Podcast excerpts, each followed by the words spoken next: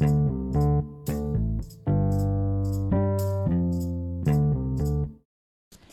ัสดีครับ วันนี้มาฟังพอดแคสต์ของตั้งอธิราชเจดีอีกครั้งนะครับ เป็นพอดแคสต์ที่โฟกัสเกี่ยวกับความมีวินัยนะครับ แล้วก็การชัยชนะเล็กๆน้อยๆในแต่ละวัน วันนี้นะครับผมจะมาอ่านหนังสือต่อเรื่อง เคล็ดลับการสร้างคนให้เป็นนายของตัวเองและนายของผู้อื่น เป็นเคล็ดลับที่สร้างความสำเร็จในความชัยชนะ ด้วยกับมือของตัวเองนะครับ ขอให้คุณขอให้แค่คุณรู้ วันนี้จะมาคุยเรื่องไขความลับของบุคคลที่ประสบความสำเร็จ บุคคลที่จะผมพูดวันนี้ก็คือ เป็นต้นแบบของนักธุรกิจที่ประสบผลสำเร็จจึงถึงขั้นแรงบันดาลใจได้นะครับ ในวินาทีนี้คงจะไม่ปฏิเสธว่าใครคือสตีฟ จ็อบส์นั่นเองนะครับ ก็คือหนึ่งในผู้ก่อตั้งบริษัท Apple บริษัทคอมพิวเตอร์ที่มีชื่อเสียงที่รู้จักกันทั่วโลกนั่นเองนะครับ ผมก็กำลังได้รับทราบกันนะว่า ในเดือนที่แล้วนะครับ บริษัท Apple เป็นบริษัทแรกนะครับ ที่สามารถเป็นบริษัทที่มีมูลค่าถึงระดับ 2 ล้านล้านดอลลาร์นะครับ ซึ่งเป็นบริษัทหนึ่งเดียวนะครับที่สามารถทะลุสถิตินี้ได้นะครับ เพราะว่าเป็นผู้ก่อตั้งจากสตีฟจ็อบส์นั่นเองนะครับ เรามาไขความลับของสตีฟจ็อบส์นะว่าทำไมเขาถึงสามารถสร้างมูลค่าของบริษัท Apple เป็นบริษัทที่มีมูลค่ามากที่สุดในโลกได้นะครับสตีฟจ็อบ เป็นนักบุคคลที่มีแรงบันดาลใจให้ใครต่อใครได้อย่างมากมาย ถึงแม้ว่าสตีฟ จ็อบส์เสียชีวิตแล้วก็ตาม แต่แนวคิดต่างๆ ที่เขาได้ทิ้งไว้ให้คนรุ่นหลัง ก็ยังเป็นประโยชน์ที่ยึดถือและเป็นแรงบันดาลใจให้คนรุ่นหลังได้เป็นอย่างมาก สตีฟ จ็อบส์มีอะไรที่โลกควรจะจำไว้อย่างมากมาย เขามีวิธีคิดในการทำงานที่น่าศึกษาและน่าเอาเป็นตัวอย่าง อย่าทิ้งความกระหาย อย่าคลายความเชื่อ เป็นประโยชน์คำพูดที่แสดงที่สะท้อนให้เห็นถึงความเชื่อ และศรัทธาที่สตีฟจ็อบส์มีให้กับสิ่งที่เขาคิดและทำเสมอ นอกจากเป็นนอกจากความเป็นตำนานที่บรรดาสาวก Apple ต้องรู้สึกหวนถึงของภาพสตีฟจ็อบส์ในเสื้อผ้าลำลองกางเกงยีนที่นำเสนอผลิตภัณฑ์ Apple ไม่ว่าเขาจะพูดอย่างไรมันก็น่าหยิบจับ น่าเลื่อมน่าเลื่อมใส และเป็นตำนานผู้ก่อตั้ง Apple ของเขาไปทั้งวิธีคิด วิธีการทำงานและเส้นทางการดำเนินชีวิตของสตีฟ จ็อบส์เอง ก็เป็นที่น่าสนใจด้วยเช่นกัน วิธีคิดและการทำงานของเขาก็มักจะเป็นผู้ริเริ่มสร้างสรรค์และเป็นต้นแบบในการแรงบันดาลใจสำหรับคนที่สร้างนวัตกรรมให้กับโลกนี้ และเป็นไอดอลของแรงบันดาลใจให้กับคนจำนวนไม่น้อยบนโลกเลยทีเดียว การเสียชีวิตของเขาหลัง Apple เปิดตัวสมาร์ทโฟนตัวใหม่เพียงวันเดียว เป็นเหมือนจุดจบจุดเป็นจุดจบหนึ่ง และจุดเริ่มต้นใหม่ให้กับ Apple ด้วยเช่นกัน เหมือนกับเขามักจะเรียกว่าเป็นการเชื่อมต่อจุดตีฟจ็อบเคยกล่าวถ้อยคำที่มีความหมายมากมายในช่วงที่เขาได้บรรยายหน้ามหาวิทยาลัยสแตนฟอร์ด ให้กับน้องๆนนักศึกษาที่กำลังจะจบการศึกษาในปี 2548 สุนทรพจน์บทหนึ่งแห่งยุค ได้ให้แนวทางและยังเป็นเหมือนตะเกียงให้กับคนรุ่นหลัง ให้เดินตามทางและลองอย่างที่เขาเคยลองแล้ว ด้วยวลีที่ประกาศว่า อย่าทิ้งความกระหาย อย่าคลายความเชื่อ สุนทรภพดังกล่าวทำให้เรามองเห็นตัวตนของตีฟจ็อบได้เช่นกันอย่างชัดเจน ตั้งแต่เป็นคนคลิดนอกกรอบ กล้าลอง เชื่อในความหวังและโชคชะตา และวิธีคิดในเชิงพุทธสุดท้ายแม้สุนทรพจน์นี้จะผ่านมาแล้วถึง 6 ปี แต่มันกลับเหมือนพูนเหมือนคำพูดบอกลาได้อย่างดีที่สุดเช่นกัน สตีฟ จ็อบส์กล่าวไว้ว่า ความตายเป็นสิ่งที่ดีที่สุดที่ธรรมชาติให้เรามา เป็นผู้นำความเปลี่ยนแปลง กำจัดของเก่าเพื่อสละพื้นที่ให้กับของใหม่ เนื้อหาของสุนทรพจน์นี้แบ่งออกเป็น 3 ช่วงตามช่วงชีวิตของเขานั่นคือ การเชื่อมต่อจุดความรักกับการสูญเสียและความตาย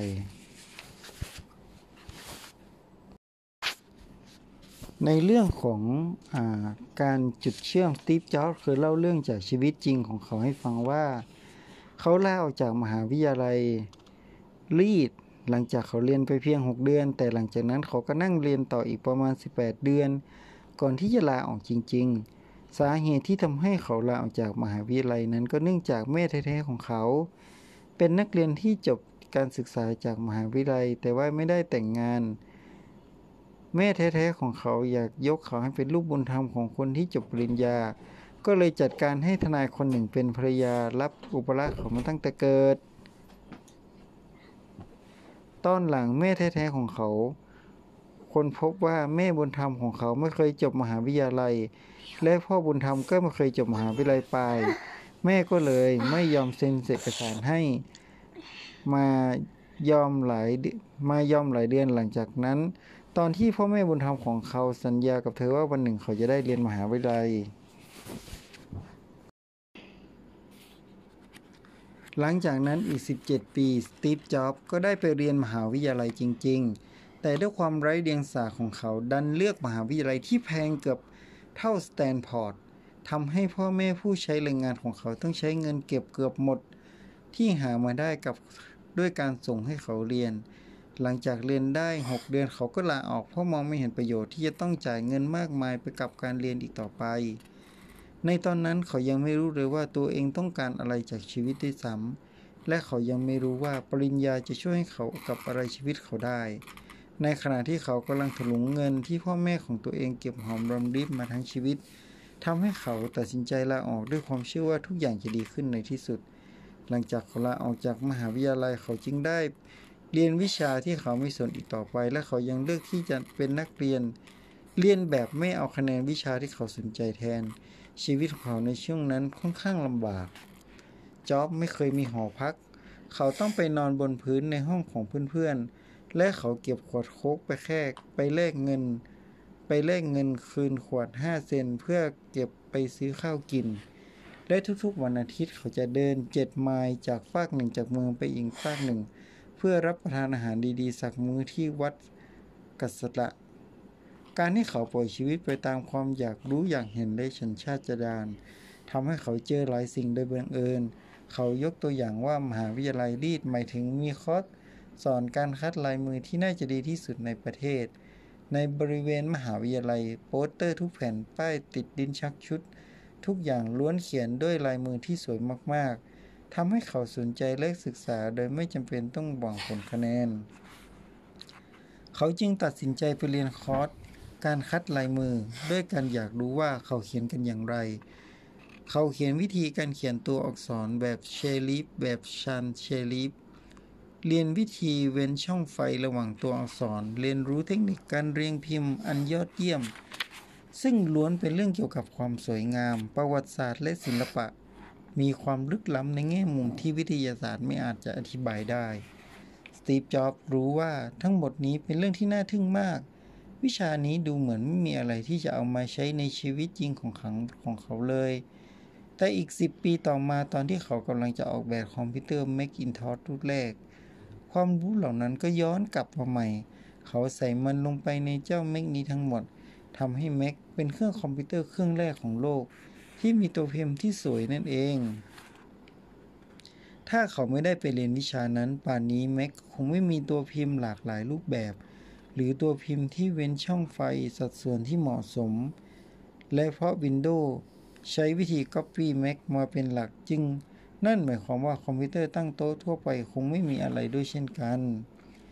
ถ้าเขาไม่ได้ลาออกจากมหาวิทยาลัย เขาคงไม่ได้ไปนั่งเรียนวิชาคัดลายมือ และคอมพิวเตอร์ตั้งโต๊ะที่ยังไม่มีตัวพิมพ์ที่สวยงาม แน่นอนว่ามันเป็นเรื่องยากที่จะเชื่อมโยงเหตุการณ์นี้ที่เขายังเป็นนักเรียน การเชื่อมเหล่านี้นับเป็นเรื่องง่ายใดในอีกสิปีหลังจากสิบหลังจากสำหรับจ็อบหากลองมองย้อนกลับในอดีต คงไม่มีใครสามารถเชื่อมจุดจากปัจจุบันไปสู่อนาคตได้ เราทำได้เพียงเชื่อมจากปัจจุบันไปหาอนาคตเท่านั้น จากเรื่องของการจุดเชื่อมนี้จ็อบทำให้เราเห็นมั่นใจว่าอะไรก็ตามที่ทำอยู่ตอนนี้ จะถูกเชื่อมไปยังอนาคตอย่างแน่นอน ติปจ็อบเชื่อในเรื่องของศรัทธา และเขามักจะบอกเสมอว่า เราต้องเชื่อมั่นอะไรสักอย่าง ไม่ว่าจะเป็นสัญชาตญาณโชคชะตาชีวิตกฎแห่งกรรมหรืออะไรก็แล้วแต่ เพราะความมั่นคงแบบนี้ไม่เคยทำให้เขาผิดหวัง และมันเป็นสิ่งที่ทำให้ชีวิตคนเป็นไปเสมอ ส่วนในเรื่องของความรักและความสูญเสียนั้นเกิดจากที่จ็อบเริ่มต้นทำให้สิ่งที่เขารักได้ต้องสูญเสียไป จ็อบกับวอลก่อตั้ง Apple ในโรงรถของพ่อแม่ ตอนเขาอายุ 20 ปี เขาทั้งสองทำงานกันหนักมากภายใน 10 ปี Apple ขยาย จากแค่ 2 คนในโรงงานเป็นบริษัทที่มีมูลค่ากว่า 2,000 ล้านเหรียญที่มีพนักงานกว่า 4,000 คน ช่วงแรกของการเปิดตัวเครื่อง Macintosh เป็นช่วงที่ดีที่สุดของชีวิตจ็อบช่วงหนึ่ง ซึ่งเป็นช่วงหนึ่งปีก่อนที่เขาจะอายุครบ 30 ปี และเขาก็ถูกไล่ออกจากบริษัท ที่เขาก่อตั้งมากับมือ ด้วยวิสัยทัศน์ที่แตกต่างกันและไปด้วยกันไม่ได้ เหตุการณ์ในครั้งนั้นนับเป็นเรื่องสะเทือนใจเขามาก จนเขาไม่รู้จะทำอะไรเป็นเวลาหลายเดือนจากนั้น และเมื่อเวลาผ่านไปจ็อบก็ได้คิดอย่างช้าๆ ว่าเขายังรักสิ่งที่เขาทำอยู่ สิ่งที่เขาเกิดขึ้นกับ Apple ไม่ได้เปลี่ยนแปลงรูปอย่างนี้เลย เขาถูกไล่ออกแต่ยังมีความรักในงานอยู่ นั่นคือทำให้เขาตัดสินใจเริ่มใหม่ การถูกไล่ออกจาก Apple กลายเป็นสิ่งที่ดีที่สุด ที่จะเกิดกับเขาได้ ภาระอันหนักอึ้งจากความสำเร็จและเปลี่ยนเป็นความรู้สึกเบาสบายเมื่อสตีฟจ็อบส์กลับกลายเป็นมือใหม่ที่มีความเชื่อมั่นน้อยลง ทำให้เขามีอิสรภาพที่จะเข้าสู่ช่วงของการสร้างสรรค์ที่สุดในชีวิต ในช่วง 5 ปีหลังจากตีฟจ็อบก่อตั้งบริษัท Next ซึ่งเป็นบริษัทชื่อพิซซ่าและตกหลุมรักผู้หญิงคนหนึ่ง และกลายเป็นภรรยาของเขาพิซซ่าสร้างภาพยนตร์ ขนาดยาวที่เป็นการ์ตูนอนิเมชันล้วนๆเรื่องแรกของโลกชื่อ Toy Story และตอนนี้พิซซ่าเป็นสตูดิโอแอนิเมชันที่ประสบความสำเร็จสูงสุดในโลกไปแล้ว หนึ่งในเหตุการณ์พลิกอันน่าพิศวงก็คือ เมื่อ Apple ซื้อกิจการของ Next กลับคืนสู่ Apple และเทคโนโลยีที่พัฒนาที่ Next กลายเป็นหัวใจของ Apple ในยุครุ่งเรืองในปัจจุบัน เชื่อว่าเรื่องราวเหล่านี้ไม่เกิดขึ้นถ้า Apple ไม่ได้ไล่เขาออก แม้มันจะเป็นยาที่ขมมาก แต่เขาก็คิดว่าเป็นยาที่คนป่วยต้องการพอดี บางครั้งชีวิตก็กระแทกเราเหมือนหิน ขอเพียงอย่าเสื่อมศรัทธาในความเชื่อมั่นของตนเอง สิ่งเดียวที่จะทำให้เขาผ่านพ้นช่วงนั้นไปได้ก็คือความรักในสิ่งที่เขาทำดังนั้นการที่เราประสบความสำเร็จได้อย่างสตีฟจ็อบจึงจำเป็นต้องหาสิ่งที่ตัวเองรักให้เสมอ รักให้เจอและลงมือทำในสิ่งที่รักนั้นให้สำเร็จ เวลาส่วนใดในชีวิตของเรามักหมดไปกับงาน วิธีเดียวที่จะทำให้เรามีความสุขกับการทำงานก็คือ ผลงานที่ยอดเยี่ยม และวิธีเดียวที่ทำให้งานออกมายอดเยี่ยมคือเราต้องรักในงานที่ทำแต่ถ้ายังหางานนั้นไม่เจอจงหาต่อไปอย่างไม่หยุด นี่เป็นสิ่งสตีฟจ็อบพูดกับน้องๆขณะบรรยายที่มหาลัยสแตนฟอร์ดงานก็เหมือนกับเรื่องของหัวใจเรื่องอื่น ๆ ตรงที่เราไม่รู้ว่ามันไม่ใช่ เมื่อได้เจอกับมัน การทำงานก็เหมือนความสัมพันธ์ที่ดีแบบอื่น คือมันจะดีขึ้นเรื่อยๆ เมื่อเวลาผ่านไป ดังนั้น จงตามหางานที่รักจนกว่าจะเจอ อย่าย่อท้ออย่าย่อท้อนะครับ บทเรียนสุดท้ายของติปจ็อบทิ้งไว้ในกับโลกก็คือความตาย ตอนที่เขาอายุได้ 17 ปี เขาเคยอ่านคำคมประหนึ่งว่า ถ้าคุณใช้ชีวิตแต่ละวันเหมือนมันเป็นวันสุดท้ายของคุณ วันหนึ่งคุณจะพบว่าสิ่งที่ทำนั้นถูกต้อง ซึ่งเป็นคำกล่าวที่ทำให้เขารู้สึกประทับใจและนำมาใช้กับชีวิตเสนอมา ตั้งแต่เขาเจอประโยชน์นี้ เขาก็มองหน้าตัวเองในกระจกทุกวัน เลือกเขาถามตัวเองว่า ถ้าวันนี้เป็นวันสุดท้ายของชีวิต เขาอยากทำสิ่งที่เขากำลังจะทำวันนี้หรือเปล่า และเมื่อไหร่ที่คำตอบคือไม่ติด กันหลาย ๆ วันเขาจะรู้ตัวว่า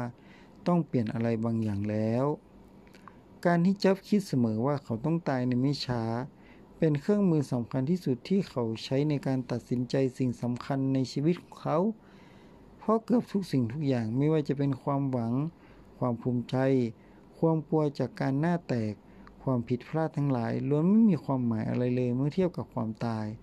เหลือเพียงสิ่งสำคัญจริง ๆ เท่านั้นก็คือความตาย มรณานุสติเป็นวิธีที่หนุดบินวิธีที่ดีสุดที่เขาใช้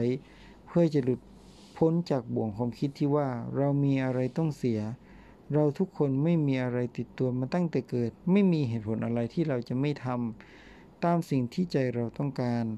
เขาเคยเป็นมะเร็งที่เป็นเนื้อร้ายของตับอ่อนและได้เข้ารับการรักษาการผ่าตัดจนหายดีมา แล้วครั้งหนึ่ง นั่นเป็นเหตุการณ์ที่จะทำให้เขาใกล้ชิดกับความตายมากที่สุด ไม่มีใครอยากตาย แต่กันนั้นเราทุกคนก็ต้องตาย มันเป็นสัจธรรมที่ควรจะเป็น เพราะความตายเป็นสิ่งที่ดีที่สุดที่ธรรมชาติให้เรา ความตายเป็นผู้นำความเปลี่ยนแปลงจำกัดของเก่าเพื่อสละทิ้งพื้นที่ให้กับของใหม่ ตอนนี้เราอาจจะเป็นของใหม่ แต่อีกไม่นานนับจากนี้ไปเราจะกลายเป็นของเก่า ที่ธรรมชาติต้องกำจัด นี่ไม่ใช่เรื่องที่เกิดเกินไป แต่มันเป็นความจริงของชีวิต เวลาของคนหนึ่งมีจำกัดดังนั้น อย่าทำให้มันเปล่าประโยชน์ ด้วยการใช้ชีวิตของคนอื่น อย่าตกเป็นทาสของกฎเกณฑ์ นั่นคือการใช้ชีวิตตามความคิดของคนอื่น อย่าปล่อยให้เสียงของทัศนคติคนอื่น